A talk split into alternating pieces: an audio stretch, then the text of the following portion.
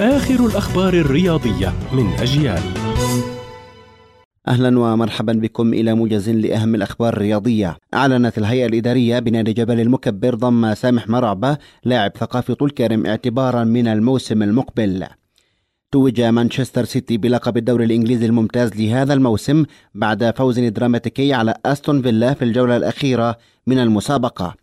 وكان السيتي متأخرا بهدفين نظيفين قبل أن يقلب النتيجة إلى فوز بثلاثة ويرفع رصيده إلى 93 نقطة وبفارق نقطة وحيدة عن ليفربول.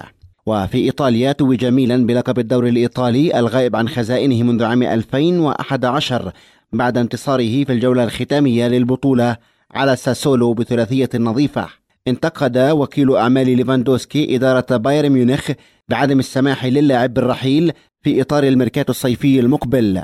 وينتهي عقد ليفا مع بايرن ميونخ في صيف 2023 ويسعى برشلونة لضمه وقدم له عرضا في الأيام الأخيرة لكن النادي البافاري رد بالرفض.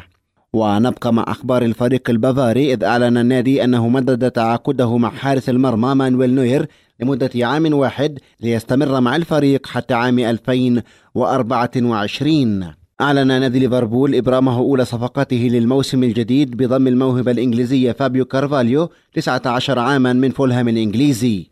كانت هذه أبرز الأخبار الرياضية. كنت معكم محمد سمحان.